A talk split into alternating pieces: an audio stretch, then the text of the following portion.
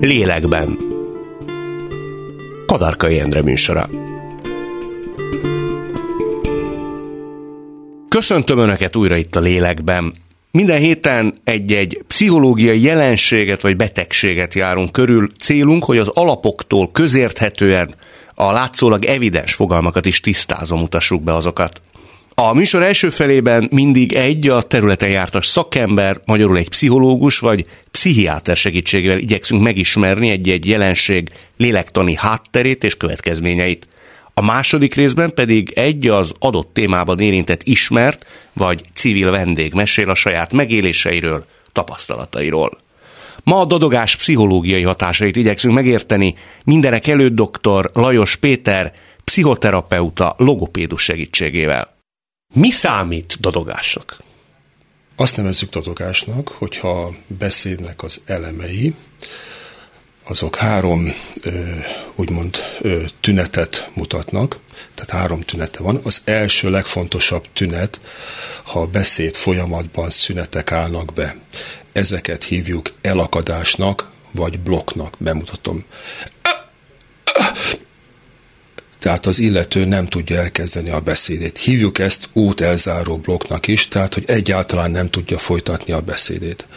A második tünet az elnyújtás, vagy prolongáció, amikor a nadogó elnyújtja a beszédét, a harmadik pedig az ismétlés, lés, lés, lés, vagy a repetitíció, amikor ö, szótagokat, hangokat megismétel. Van egy mondás, ami azt mondja, hogy nincsenek, nincs dadogás, csak dadogások. Tehát annyiféle dadogás van, ahányféle dadogó. Tehát ez egy elég széles skálán mozog. Azt akarja mondani, hogy minden dadogó máshogy dadog?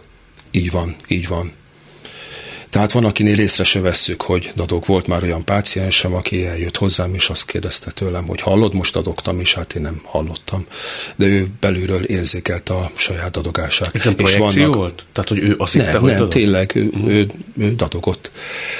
Ö, és vannak olyan dadogók, akik pedig olyan súlyosan dadognak, hogy nem tudnak megszólalni, és minden szónak a kimondása az ö, hatalmas nehézséggel jár a számukra. Hol tart most az orvostudomány, hogy meg lehet ezt határozni, hogy pontosan mi váltja ki mindezt? Mert genetikusnak, traumatikusnak, mindenfélét lehet olvasni, már még az eredetét tekintve, hogy voltak éppen ez mitől alakul ki?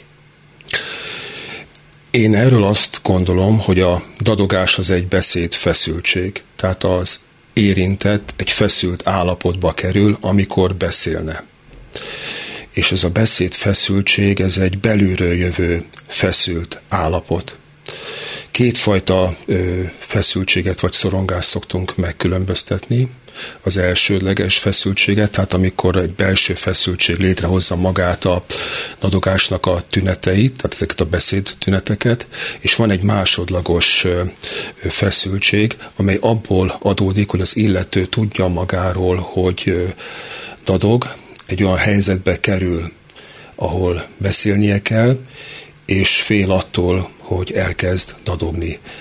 Ezt a jelenséget hívjuk beszédfélelemnek. Tehát a dadogó egy idő után elkezd félni a beszédtől, és azoktól a helyzetektől is, amikben ő neki beszélnie kell. Tehát előbb van a dadogás, ez kivált egy szorongást, és a dadogástól való félelem fokozza aztán a későbbi izgalmat. Szerintem előbb van a ö, szorongás, egy belső szorongás, ebből jön a dadogás, és aztán a helyzetekben a dadogó tapasztalja magáról, hogy neki milyen nehéz beszélni, és ez váltja ki ezt a másodlagos szorongást. És a, az érintettek ezt érzékelik, tehát akik eljönnek hozzám terápiába, erről panaszkodnak, hogy ők elmennek egy egy társaságba, és ott nem tudnak megszólalni, mert félnek attól, hogy elkezdenek majd adogni. Az eredendő szorongás, tehát ami kiváltja a dadogást az ön értelmezése szerint, az milyen típusú félelem vagy szorongás? Az egy belső méről jövő félelem, az akár egy gyerekkori feszültségből is adódik, vagy akár a mindennapi életében egy olyan tudattalan feszültség, amelyik őt valahogy nyomasztja. Ez bizonyított? Ezt én így tapasztaltam. Értem. Tehát, hogy így a terápiák során úgy láttam, hogy van egy belső feszültség, amit föl kell oldani, és akkor tud a dadogás is megváltozni. Arra van valami magyarázata, hogy ez miért itt nyer kibontakozást? Tehát a beszéd során? Hogy miért itt történik ez a kisülés? Ez a belső feszültségnek a kibontakozása? Nekem erről van egy nagyon fontos elméletem, hogy miért a, a beszéd kapcsán. Mi végeztünk ezzel kapcsolatos kutatásokat is, ez pedig én 5-10 mondatban elmondhatom, hogy ez miről szólt. Tehát ez a, a kötődés szerepe a dadogás kialakulásában. Ugye a, a gyermek, a csecsemő az a szüleire van utalva fizikálisan, és eközben egy érzelmi kapcsolatba is kerül a szüleivel, és ezt az érzelmi kapcsolatot nevezzük mi kötődésnek. És ha ez a kötődés valahogy, ez a korai kötődés kapcsolat sérül, akkor ennek következtében szorongás vagy depresszió alakulhat ki. És ez a kötődés, ez a korai beszédben, interakcióban jelenik meg, tehát az anya és gyerekek között, a gondozó és a gondozott közötti interakcióban, kommunikációban jelenik meg. Például a gyerek mosolyog, a gyerek sír, a gyerek gesztusokat tesz, és erre az anya válaszol. Egy magyar pszichoanalitikus, Kranicai Sára azt figyelte meg, hogy két és négy éves kor között a dadogó gyerekek egy szeparációt élnek meg. A szeparáció azt jelenti, hogy valahogy elválasztódnak az édesanyjuktól, tehát a gondozó szemétől. Akár kórházba kerülnek, akár az anya kerül kórházba, akár elutazik valahogy az anya, tehát hogy elvesztik egy időre az anyjukat. Tehát a kötődés egy traumát ö, szenved, ez az érzelmi állapot, és azért a beszédben jön elő ez a feszültség, mert a beszéd van, hogy két és négy éves kor között egy nagyon fontos állapotban. Tehát a, a beszéd egy érzékeny állapotban van, úgy hívjuk ezt az időszakot, hogy ez az én fejlődésnek egy fontos időszaka, amely itt összeér a beszéd fejlődéssel. A beszédben is megjelenik az én énnel kezdődnek a mondatok, ez a mondatokban beszélésnek az időszaka. Ön tulajdonképpen azt állítja, hogy a dadogás mögött voltak éppen mindig valami gyerekkori kötődési zavar húzódik meg, és ez indukálja? Én ezt gondolom, és ez bizonyított kutatásokkal is. Kollégák is megfigyelték, hogy a gyerekeknek a családi kapcsolatai bizony zavartak, terheltek, magányosak ezek a gyerekek, tehát hogy valamilyen kötődési zavar állhat a dadogás mögött. Persze nem mondhatom, hogy ez egyetlen helytálló nézet, hiszen a világon számtalan nézet van, és nem is beszélünk ugye a dadogás okairól, hanem elméletekről beszélünk, tehát teóriákról, feltevésekről beszélünk, tehát nagyon sok elképzelés van arról, hogy mi is a dadogásnak az oka. Ez egyfajta feltételezés, nyilván én pszichológus vagyok, azt is érzékelem, hogy a pszichológusok másként közelítenek a dadogáshoz, az orvosok másként, a nyelvészek is másfajta. Ők mit mondanak? a nyelvészek, hát ők a beszédfejlődésben látják a, a, a problémát. Erről ezzel kapcsolatban is végeztünk vizsgálatokat, mert az volt az én kérdésem, hogy vajon miért a beszédet támadja meg ez a probléma. Tehát, hogy egy érzelmi probléma okozza a dadogás kialakulását, miért nem bepisilés lesz, miért nem hajkitépés, miért pont dadogás lesz ebből. És azt próbáltuk igazolni, hogy ezeknél a gyerekeknél van-e egy olyan beszédfejlődési, nyelvi probléma a háttérbe, amelyek amely őket érzékenyé teszi a dadogásra. Nem tudom, hogy ez érthetően hangzik-e. Ugye van egy olyan modern elképzelés is, hogy a dadogás tulajdonképpen egy három lábon álló asztalka, tehát kell hozzá, tehát egy alkati ö, hozott érzékenység, kell valami ami kiváltja ezt, ebből az érzékenységből magát a problémát, ezt ugye angolul triggernek vagy ravasznak hívjuk, ez tehát valahogy fölszínre kerül, és van egy nagyon fontos tényező, ez, hogy a, amikor a probléma megjelenik, akkor ez képes lesz rögzülni. Tehát idegen szó jön, manifestálódik ez a probléma. Kifejezésre jut. Igen, igen, és rögzül. Kialakul egy kóros egyensúly a családban, tehát megjelenik egy dadogó gyerek, akkor a család alkalmazkodik az ő dadogásához. Ezt hogy kell elképzelni? Mondok egy példát. Volt egy fiatal ember, aki azután kezdett el dadogni, hogy az édesapja bejelentette, hogy elköltözik otthonról, mert összeismerkedett egy másik hölgyel.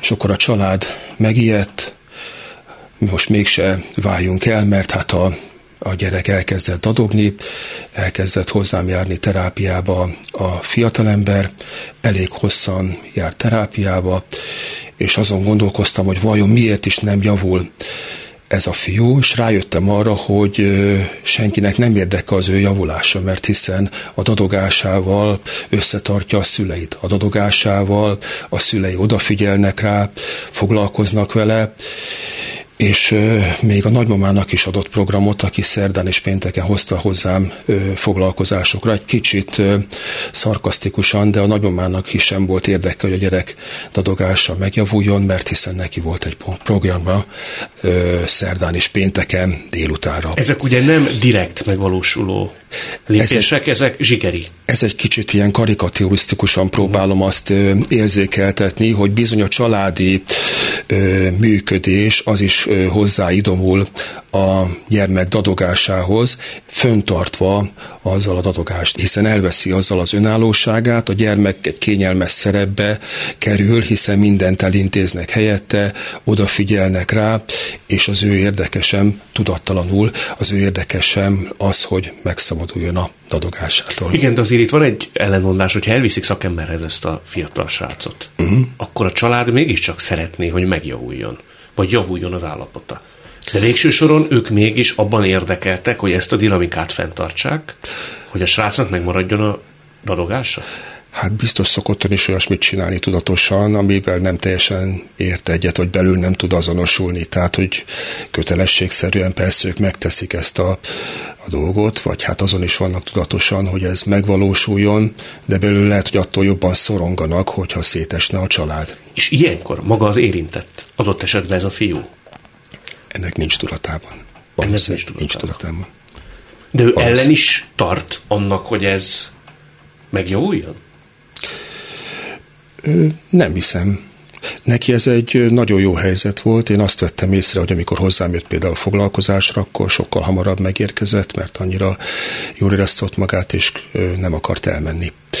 Tehát ő egy kicsit úgy lubickolt is ebben a helyzetben. Tehát a figyelem hiány a figyelem hiányban is így van, megjelenik. Így van, igen. Ilyen Szerintem igen, igen. Azt mondja, hogy szinte mindig valamifajta kötődési zavar megfigyelhető a gyerekkorban, mind keltetője mindennek. Uh-huh. Azok az emberek, akik felnőtt korban dadognak, de nem jártak ennek utána, nem néztek ennek a mélyére. Nem is biztos, hogy tudatában vannak annak, hogy gyerekkorukban miért te őket, és voltak éppen ők miért dadognak? Uh-huh. Ö, így van, akik, ha az a kérdés, hogy felnőtt korban is el lehet kezdeni a dadogást, ha el is kezdi valaki a dadogást, annak mindig volt egy korábbi megjelenése, ami le, mert a dadogás az nagyon gyakran ilyen hullámzó, tehát hogy megjelenik, aztán elmúlik, megjelenik, aztán elmúlik. Ennek egyébként van azok a zárójeles kérdés? Ö, hát például az, hogy egy egész másfajta ö, életvitelre tér át a dadogó, vagy egy nyugodtabb környezetbe kerül. Tehát ezzel magyarázza azt is, hogy sok szülő arról számol be, hogy vannak időszakok, amikor nagyon dadog egy gyerek, még van olyan időszak, amikor teljesen elmúlik. Így van, így van. Van egy olyan téfit, ugye arról is beszéltünk, hogy, hogy beszélünk a téfitekről, hogy a dadogás kinőhető.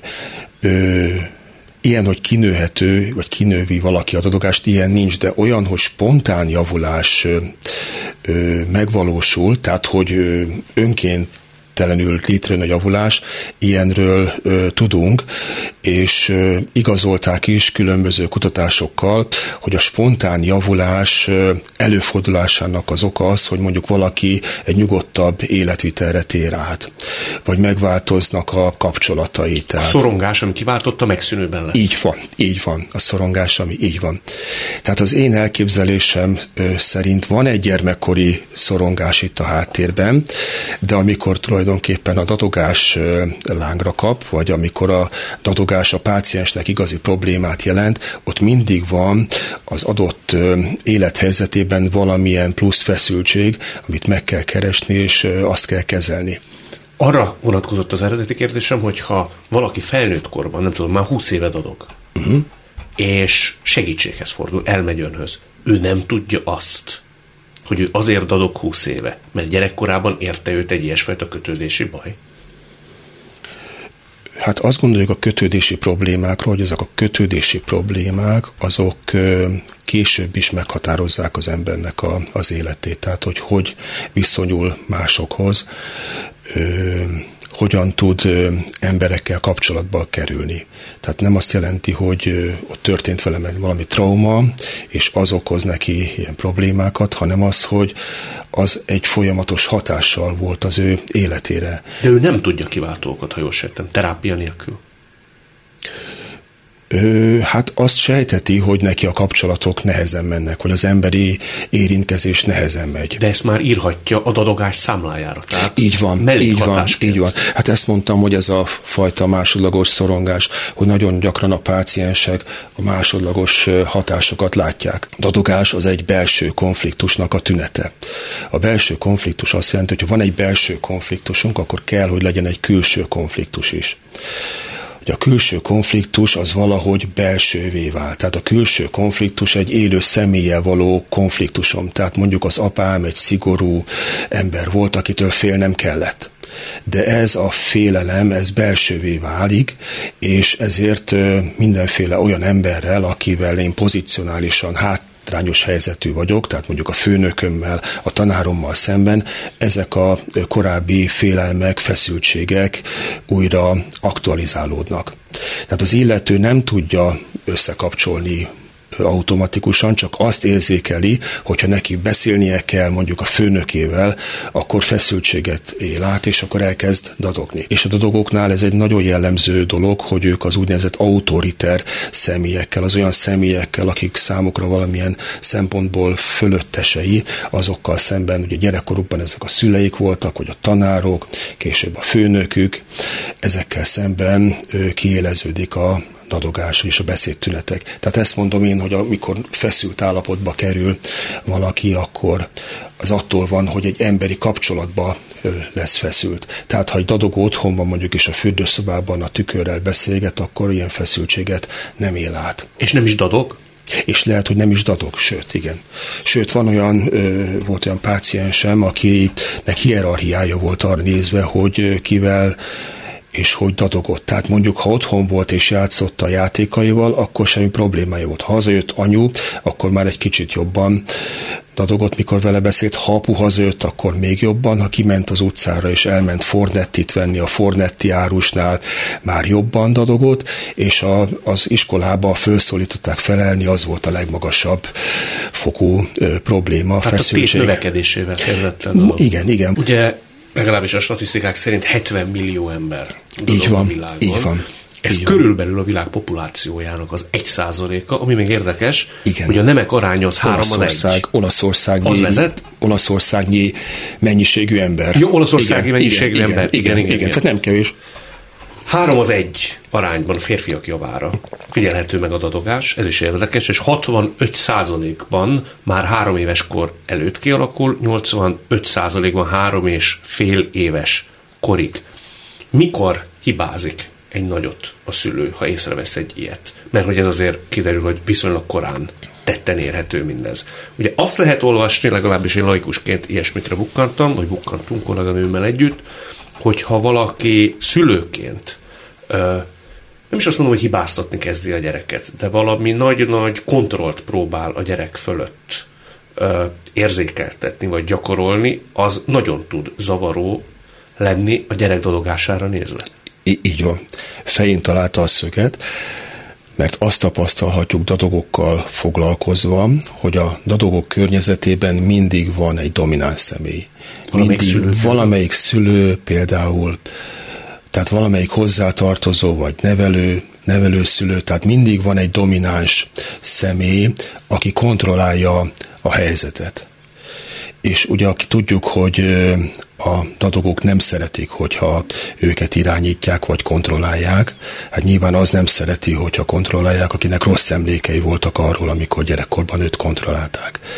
Tehát valóban a dadogás mögött egyfajta ilyen ö, kapcsolati minta is állhat hogy mit, mit tehet a szülő. Ugye azt szokták mondani, hogy három hónapot a dadogás megjelenése után várjunk, és akkor fog, forduljunk szakemberhez dadogással. Tehát én azt javaslom, hogy minél előbb, ha érzékeli a szülő, hogy a gyerek dadog, tehát ilyen tünetei vannak, minél előbb érdemes szakemberhez fordulni. Azért van erre szükség, mert hogy amikor a dadogás kialakul és a gyerek elkezd dadogni, minél inkább dadogva beszél, annál inkább tudatosul benne ez a dadogás, és az, hogy én dadogó vagyok, és ezeknek az úgynevezett másodlagos neurotizáló hatása.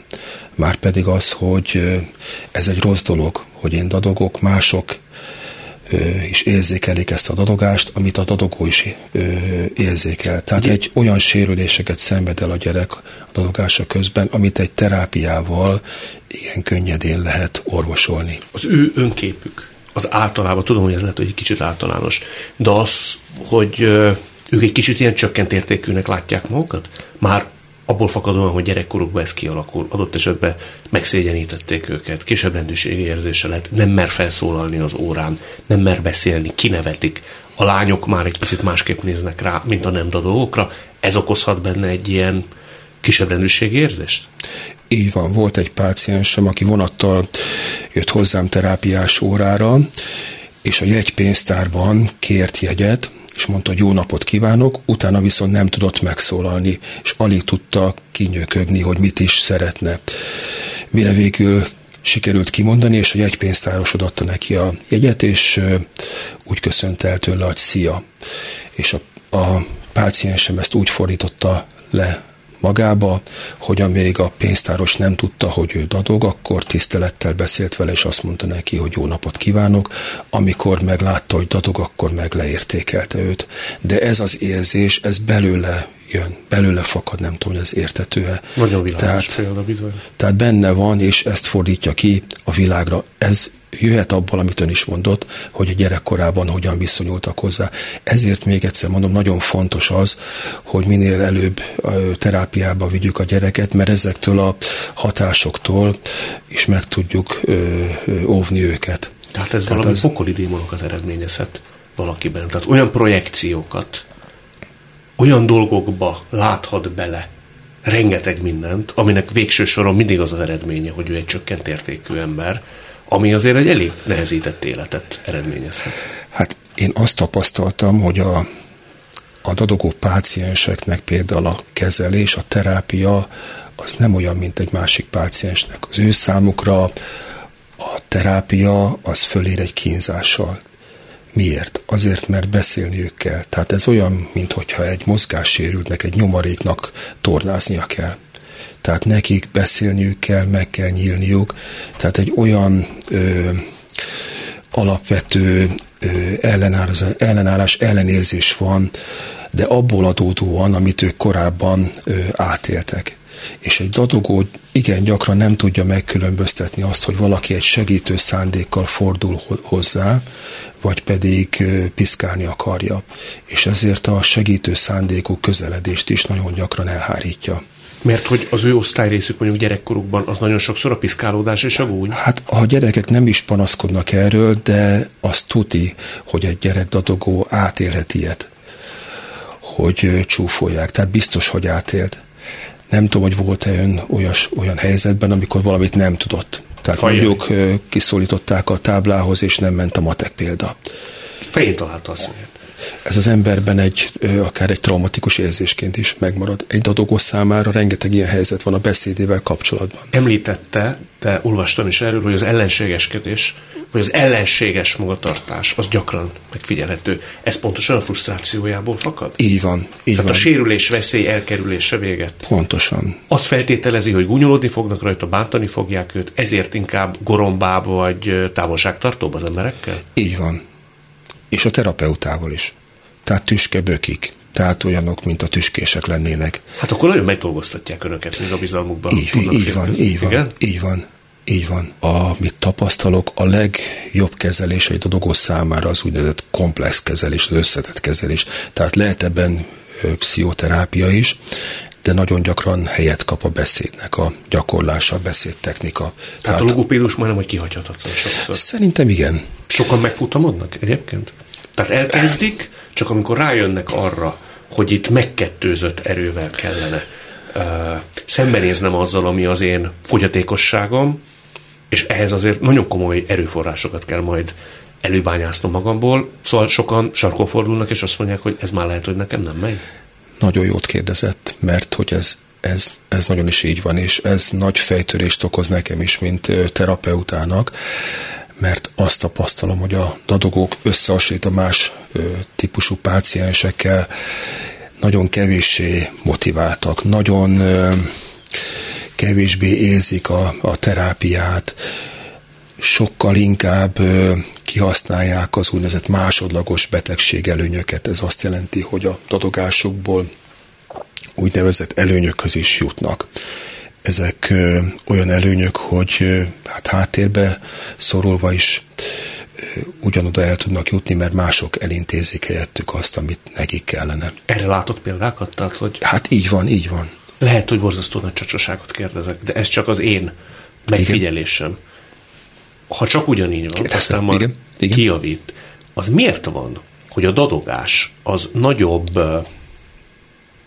gát, vagy nagyobb szégyennel jár, mint mondjuk egy mozgásszervi betegség? Nagyon jó. Igen. Ezen én is sokat gondolkoztam, mert azt mondta egy páciensem, hogy ő egy krépinek érzi magát, mert nem tud venni a boltban másfél vagy egy fél kiló kenyeret. És nem értettem, hogy ez hogy lehet, mert ha én be vagyok rekedve, vagy hallássérült vagyok, vagy bármilyen beszéd problémám van, mégis megoldom ezt a helyzetet. De miért szégyenül meg jobban adott esetben egy időszakosan előforduló, nem annyira súlyos dadogástól, mint egy nem annyira látványos, de jelenlévő mozgásszervű baj esetén? Hát ez nagyon-nagyon jó kérdés.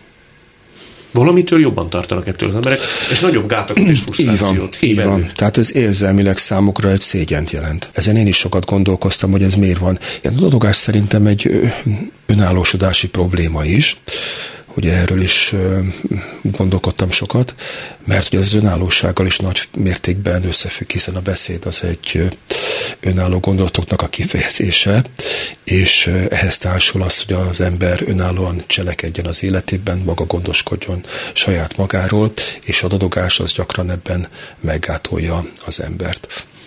Nagyon szépen köszönöm. Én is köszönöm szépen.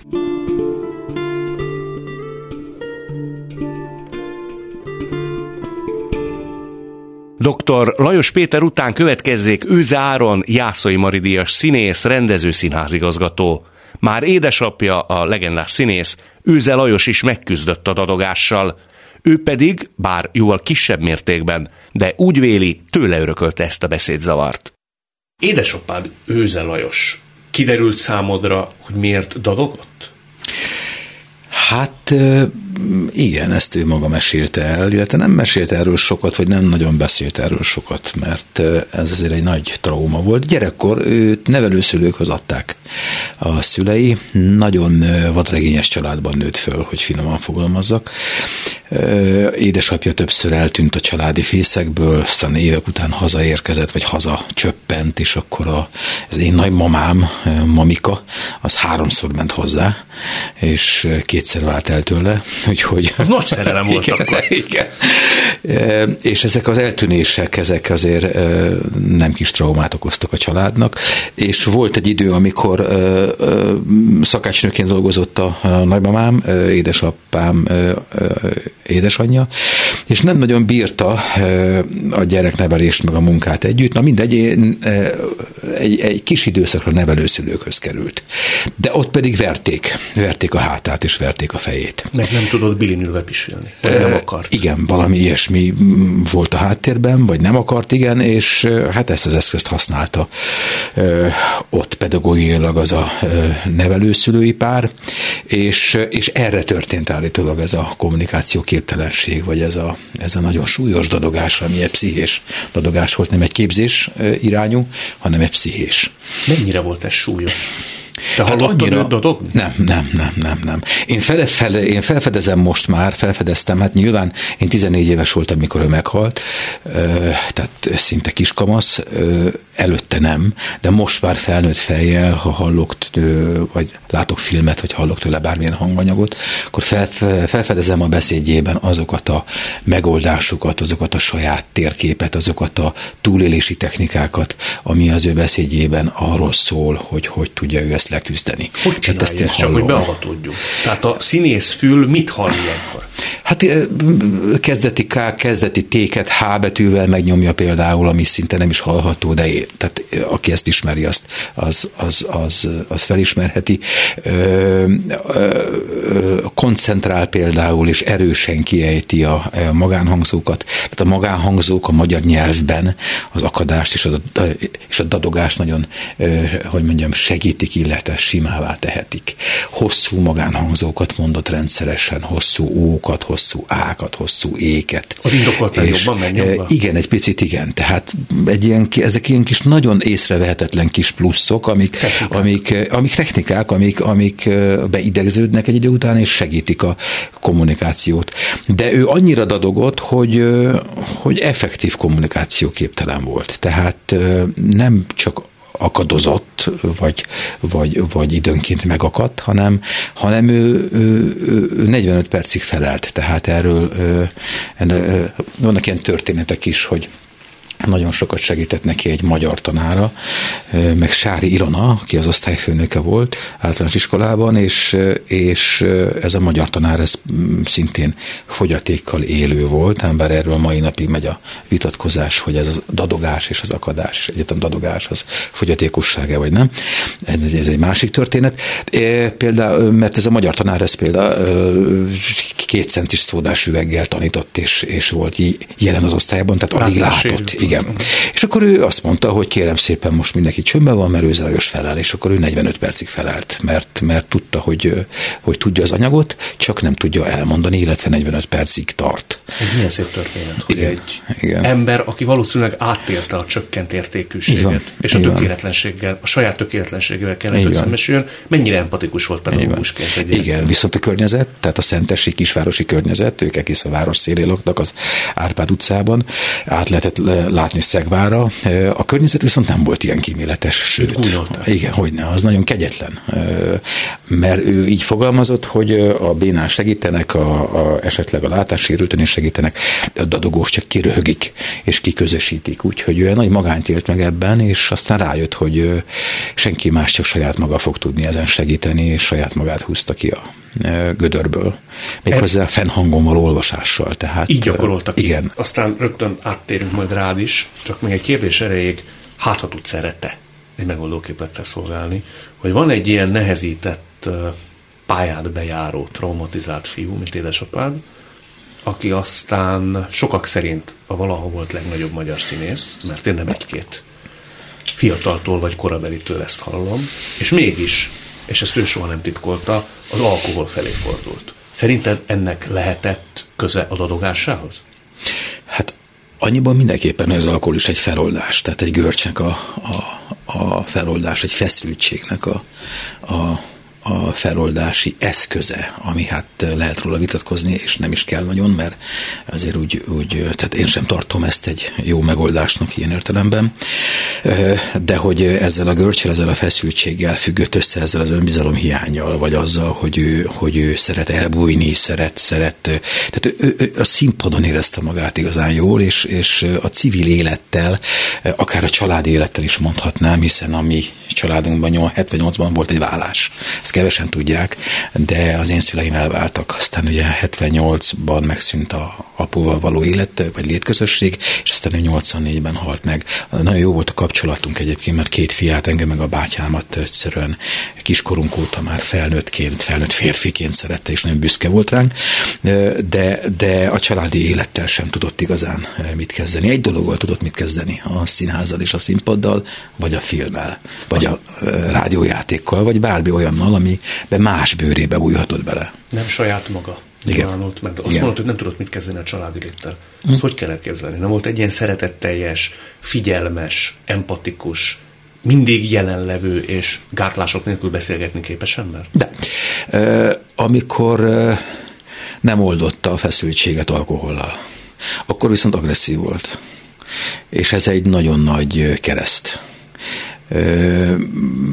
hihetetlen és halatlanul jó humorú és egy nagyon jó partner volt apukaként, és számtalan nagyon jó gyerekkori emlékem van arról, amikor, amikor ő, ő hát apa volt is partnerünk, de azok is olyan emlékek, amik kis gyermekként vagy gyermekkorban inkább félelmet váltanak ki, mert azt is olyan hevülettel, olyan, olyan intenzitással, olyan teljes erőbedobással űzte és művelte a velünk való játékot is például, hogy az nagyon sok esetben egy kis, gyerek, egy kis gyermeket inkább megrémít és megijeszt. Ugyanakkor a világ legédesebb és, egy, és a legaranyosabb embere volt, csak mondom mindent ilyen, ilyen, ilyen hévvel. És aztán pedig, ha az alkohol szerepet játszott, a mindennapjaiban, akkor viszont sajnos ott történtek a problémák, mert akkor akkor már megértük ennek mi is egy kicsit a traumáját, úgy, úgy értem a bátyám meg én, mert amikor nem mersz kimenni pisilni, és inkább bepisilsz az ágyba, mert apu hazajött, és egy-két... Igen, igen, igen, igen, és mit tudom én, elrepül egy asztalon a szomszédos nappaliban sajnos, és, és már egész kis gyermekkorod óta a jó anyádat félted, hogy na vajon mi van, akkor azért az nem, nem egyszerű helyzet. Aztán aztán történt is emiatt, alapvetően emiatt egy, egy, egy vállás. Hozzáteszem azt is, hogy itt a gyerekkorról beszéltünk vele tekintetben, beszéltünk az állandó magában és magával hordozott feszültség és, és önbizalom hiány és egy csomó minden, de azt is el kell mondanom, hogy én 70-ben születtem, a bátyám 69-ben, amikor a bátyám megszületett, akkor derült ki nála a nyirokrák tehát akkor diagnosztizálták a nyirokrákot, bátyám születése után közvetlenül, és akkor azt mondták neki orvosok, hogy három hónapja van hátra, vagy pedig 15 éve. Ezt így én fogalmam sincs, hogy akkor ezt az akkori orvosi körülmények között hogy tudták ezt így belőni, de így megmondták, és hát megint csak azt mondom, szerencsére az utóbbi vált be, mert a bátyám 15 éves volt, én 14, amikor apu meghalt, de ő végig cipelte ezt a betegséget minden járulékkal együtt. És ez is okozhatott benne egyfajta agressziót? Persze. Hát agressziót is, meg feszültséget, meg levezetést, meg... De meg, meg, meg, meg nem, nem, nem, nem, nem, nem. Mi csak úgy játszottunk, tehát hogy, hogy vagy ő úgy játszott velünk, hogy, hogy mit tudom én, mi egy nagy belmagasságú lakásban laktunk, ez egy 360-as belmagasság, és akkor engem csak egy pusztán szeretetből megölelt és földobott, akkor nekem koppant a fejem a plafonon.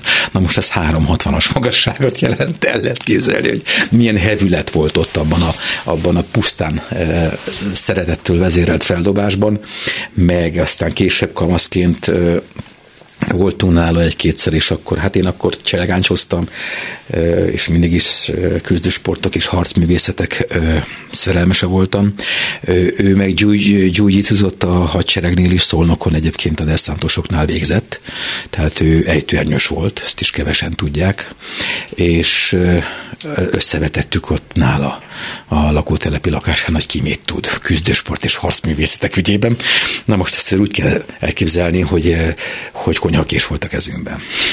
és ezt úgy, hogy mondjam, tehát a mai napig a hátam borsózik, ha arra gondolok, hogy a bátyám akkor már nem volt ott, hanem csak én voltam vele, de ott tényleg felső szúrás, alsó szúrás, középső szúrás és egyebek, és akkor ott bemutatta, hogy ő mit tud egy ilyen leszereléssel kapcsolatban. Ez 11 hát, éves gyerek.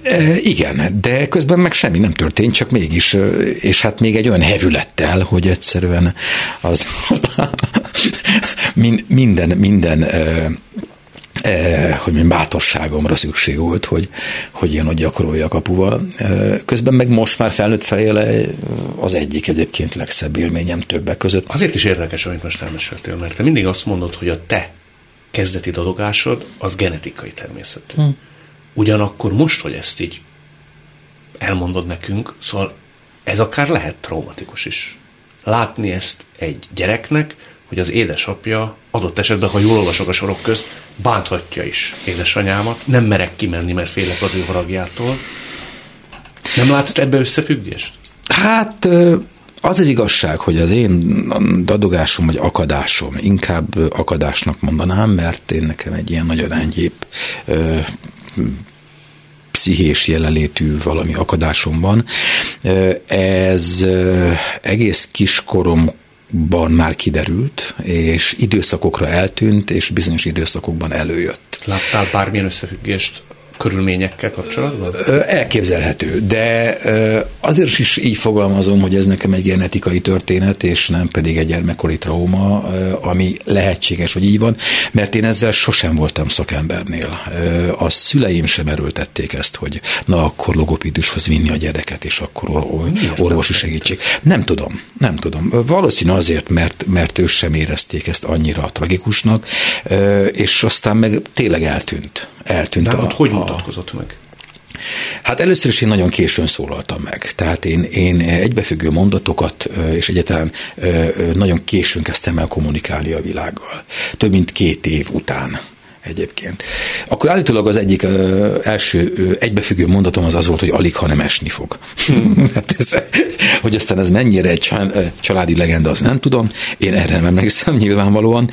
Nem tudom, érdekes, amit kérdezel, mert ezzel én még így szintén nem néztem soha szembe, hogy mennyire tett rá ez a fajta gyerekkor, de közben pedig én ezt a gyerekkort nem traumaként éltem meg, és a bátyám sem. Ez egy nagyon boldog és egy nagyon, nagyon, hogy mondjam, teljes gyerekkor volt, köszönhető anyai nagymamám nagymamámnak, apai nagymamámnak és édesanyámnak egyébként, és közben apámnak is bizonyos értelemben. Az, hogy voltak ilyen, ilyen eh, furcsa, eh, nagyon feszült vakuvillanások ebben a gyerekkorban, ami édesapámból eh, és édesapámtól származott, az nem biztos, hogy feltétlenül egy traumatikus gyerekkort jelent ilyen értelemben. Hát lehet, hogy szakember azért más. Lehet, amikor... hogy szakember, abszolút, de sose voltam szakembernél. Valahogy természetesen kezelték, aztán eltűnt. Egyiket ő se beszélt a saját traumájáról, tehát hogy soha nem hallottam arról beszélni, hogy ő neki ez, ez milyen traumát okozott, vagy, vagy hogy is volt ez gyermekkorában. Vagy. ezeket utólag tudtad meg? Igen, igen, igen. Megrendítő igen. volt? valahol igazolás volt arra, hogy ez nekem miért van, vagy, vagy, vagy mi, hanem, hanem még azt is mondhatnám, hogy nem feltétlenül megrendítő, a meglenítő dolgok szerintem azért azok máshol kezdődnek, vagy vannak, hanem inkább talán én fordítva mondanám, hogy büszke voltam arra, hogy jó, apunak is volt, és akkor én is akkor cipelgetek egy ilyen kis apróságot, úgyhogy milyen jó, hogy ebben is, hogy mondjam, van némi kapcsolódás. Elnézőbb is lettél vele egy picit? Tehát amikor megtudtad ezeket a gyerekkori történéseket? Meg az ő útját, küzdelmét? Tudod, mi az érdekes, Endre? Az az érdekes, hogy én mindig is elnéző voltam. Tehát mi gyerekként őt nem vádoltuk. És legfőképpen azt keresem, én is két fiút nevelek, hogy én ezt hol és hogy tudom elkerülni. Ezt mondjuk genetikailag nem szerettem volna így becsípni, hogy, hogy, hogy én is, én is ilyen, ilyen hogy mondjam, eszközökhöz nyúljak, vagy, vagy De például összefügg. Ha én például alkoholt iszom, és azért nem iszom társaságban, és viszonylag ritkán iszom, akkor is azt inkább saját magam, tényleg egy nap végén otthon egy kis viszki, ennyi, aztán az ember már le is lazul, ami szerintem teljesen normális, vagy inkább boros vagyok, meg egyebek, na mindegy, hanem hol társaságban azért se hivatalban, mondjuk egy premiéren, egy banket folyamán, mert mert egyből a beszéd központomat támadja az alkohol, és akkor nem tudok beszélni. És akkor én, na akkor elkezdett dadogni. Nem csak Milyen akadni, érdekes. akkor dadogni is, azonnal. És az engem zavar, idegesít, és, és nem adom meg a, az esélyét a környezetemnek, hogy engem így lássanak. Szerinted hol az összefüggés? Azt gondolná a laikus, én teljesen az vagyok, hogy talán inkább ellazítja, vagy görstelenné teszi a kicsit is dadogót két pohárnyi bor. Nem feltétlenül. Nálad meg pont a feszültséget hívja elő. Igen. És igen, miért? Igen. Nem tudom. Nem tudom. Nem, nem lehet, tudom. hogy ö, olyan gombokat nyom meg benned, ami gyerekkorodban az alkohollal kapcsolatos? Nevezetesen, hogy édesapádat akkor láttad. Olyannak, ami feszültséget lehetséges. benne. Abszolút lehetséges. Abszolút lehetséges.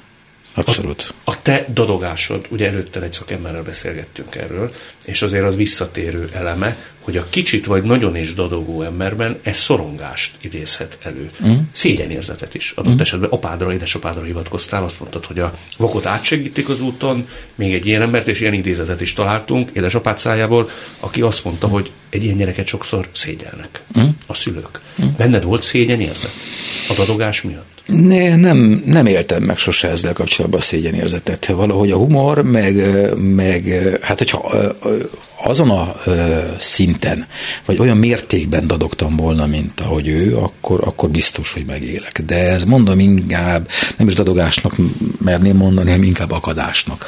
E, de ugyanakkor meg, ö, hogy mondjam, az első, tehát ha rendezek például, akkor elkap egy, hogy mondjam, egy hív, ö, messze előrébb jár az agyam,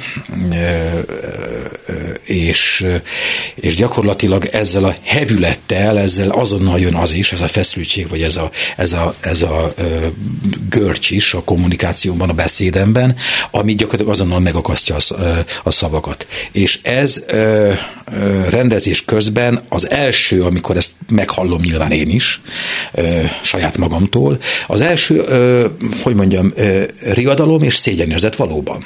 De utána ezen a humor segítségével például azonnal túl lehet lenni. És én például nagyon azonnal ellene megyek, mert azonnal közlöm, pláne ha olyan kollégával dolgozom, aki engem nem ismer, hogy elnézést, én most itt uh, csak a hevületem miatt dadogni fogok, és aki engem nem ismer, ez nekem van. Úgyhogy fogadjátok el, előbb-utóbb kimondom majd, amit akarok. És akkor ez azonnal fel is oldja a dolgot. Tehát, hogy... Ma már egyáltalán nem békjóz, nem tesz gátlásos se? Nem, nem. Idegen úgy érzem, hogy nem. Tehát olyan helyen próbálsz, olyan helyen instruálsz, olyan helyen rendelkezel, ahol sok az idegen. El, elé állok vele, úgy, az előbb mondtam. Aha. Tehát inkább megelőzöm. Inkább közlöm, őszintén elmondom, hogy ez nekem van, ez, ez várjátok ki, nem kell ebbe segíteni, ez főleg akkor van, amikor már valamit nagyon, nagyon akarok, tehát amikor már egy bizonyos, hogy mondjam, állapotban vagyok, vagy nem tudom, hogy mondani, és akkor ez, ez, ez jön. És inkább megelőzöm, hogy ebből bármiféle környezeti feszültség legyen, mert amikor egy próba folyamatban vagyunk, és most már azért szerencsére mindenhol tudják, hogy én egy ilyen szövegigénylő ember vagyok abból a szempontból, hogy én nem vagyok egy blattos típus, viszont szeretem megkapni a, akármilyen szöveget előre, mert azzal nekem dolgom van, és azzal nekem munkám van. Sokkal több, mint egy rendadogó Igen, igen, igen, igen. Viszont ez magával hordozza azt is, hogy mint hogy munkát teszek bele, általában tudom is, hogy miről beszélek miután oda jutok a, az adott helyzetbe. És egy próba folyamat folyamán is nekem, nekem az a dolgom, hogy, hogy tehát hogyha már összpróba szinten megy egy, egy, egy, egy egy darab, és hogyha bárhol egyszer csak megérzem csak a, a lehelletét annak, hogy itt most én akadnék, akkor tudom, hogy ott valamit nem tettem rendbe. Mert ott hirtelen én törtem elő, és én szólaltam meg, és nem a szerep. Már a szöveggel kapcsolatban valamit igen. nem dolgoztál meg színészként. Nem, hanem az egész szereppel kapcsolatban. A szereppel kapcsolatban úgy értem. A szituációval, a, annak a lélektanával, annak a pszichéjével, annak a, a, a, a a helyzetével, a, az indokaival, az okaival, a szándékaival kapcsolatban ott akkor valami ö, sötét folt van, mert előtörtem én, ö, és, és, és nem a szerep ö, működik. Volt, hogy színpadon elkezdtél dadogni? Előadás közben? Akkor, hogyha úgy, és ilyen is van, hogyha úgy kerültem előadásra egy szereppel kapcsolatban, hogy nem sikerült mindent megoldanom vagy kidolgoznom, vagy, vagy nem sikerült arra a szintre eljutatnom az adott szerepet. És akkor mi történik? Megnyílik a föld? Akkor általában rádologok, hogy azt higgyék, hogy ez direkt van, és Tényleg? hogy a szerepnek a jellegzetessége, igen. Az első az véletlenül jön, és az egy százas izzó, akkor én otthon azonnal előveszem a szöveget, azonnal megnézem, hogy ez most mitől volt, azonnal valamit helyre kell tegyek a pszichémben is, a, a, a szereppel kapcsolatban, mert ott, ott valami előtört. Milyen érdekes, amit mondasz, hogy színészek azt szokták mondani, hogy egy dologtól félnek, és az az, ami bénítja őket, hogy elfelejtik a szöveget. Mindenkinek van valami triggerpontja az élet minden területén. Mm. Van, amitől befrusztrálódunk. Ilyen-olyan minőségünkben. Neked van egy ilyen tökéletlenséged, vagy nem tudom, minek nevezzük. Időként megmutatkozó tökéletlenséged. Nálad ez nem okozott soha olyat, hogy páni félelmet idézett elő, hogy csak nehogy előjöjjön. Nem, nem, azt nem. Azt te aláírod, hogy ugye a szakemberrel abban maradtunk, ő legalábbis azt állítja, hogy bizonyos fajta életszakaszok vagy körülmények teremtik meg annak az esélyét, hogy az ember bizonyos időszakokra elkezd dadogni még egy nyugalmasabb, komfortosabb, kiegyensúlyozottabb életszituációban már nem dadog. Te is észreveszed, vagy valahol nyakon tudod csípni azt, hogy milyen körülményeknek kell együtt állnia ahhoz, hogy ez a dadogás, ez életbe lépjen? Hát igen, ilyen értelemben igen. Hát tehát a, a feszültség, a, a, a, a, görcs, a fáradtság például, az is, hogyha valaminek nagyon örülök, tehát mindenképpen egy, egy hogy mondjam, érzelmi, hogy mondjam, tolulás. Ez lehet negatív is, lehet pozitív is. Pozitív is elő tudja hívni? Hogyne, persze. Eufórikus állapotban persze, is tud hogyne, hogy, hogyne, hogy, persze, hogyne, hogyne, hogyne, hogy elkapja az érzelem, és elkapja a hév, és akkor egyszer csak persze, ugyanúgy, ugyanúgy hogy nem. Tehát az, hogy ez az életkornak megfelelő különböző szakaszokban, hogy változik, és, és, és éppen hogy él meg az ember különböző történéseket és a környezetét, az, az is nyilván befolyásolja. Biztos vagyok benne. Az, hogy most egyáltalán nem dadogsz, mikor beszélgetünk. Ez neked meló? Az előbb már egy elvetőm volt, volt ami, ami na, na, egy na, azaz, na, azaz, Igen. azaz. De ez neked nagy koncentrálás? Tehát ez most meló? Ö, nem nagy, de igen. Nem nagy, de igen. Gyakorlat nyilván, tehát, hogy nem lehet ezen a pályán azért dadogóként létezni. Ha elengeded magad, gyerekekkel beszélsz, pároddal, kollégáiddal, csak úgy beszélgettek a büfében. Ó, akkor jobban előjön. Jobban előjön? Persze, persze, persze, persze. Pláne, ha nevelek, tehát, hogyha két két fiút nevelem, vagy bármi, és akkor hát nyilván otthon egy harmonikus környezetben vagyok, vagy valamit én el akarok mondani, és akkor, akkor, és akkor, akkor, előjön. A, a, a párom például ö, imádja, mert ő meg nagyon szexisnek tartja. Tehát ő azt mondja, hogy ő imádja, és a párom például ő az egyetlen a világon szerintem, aki ezt meri únyolni is.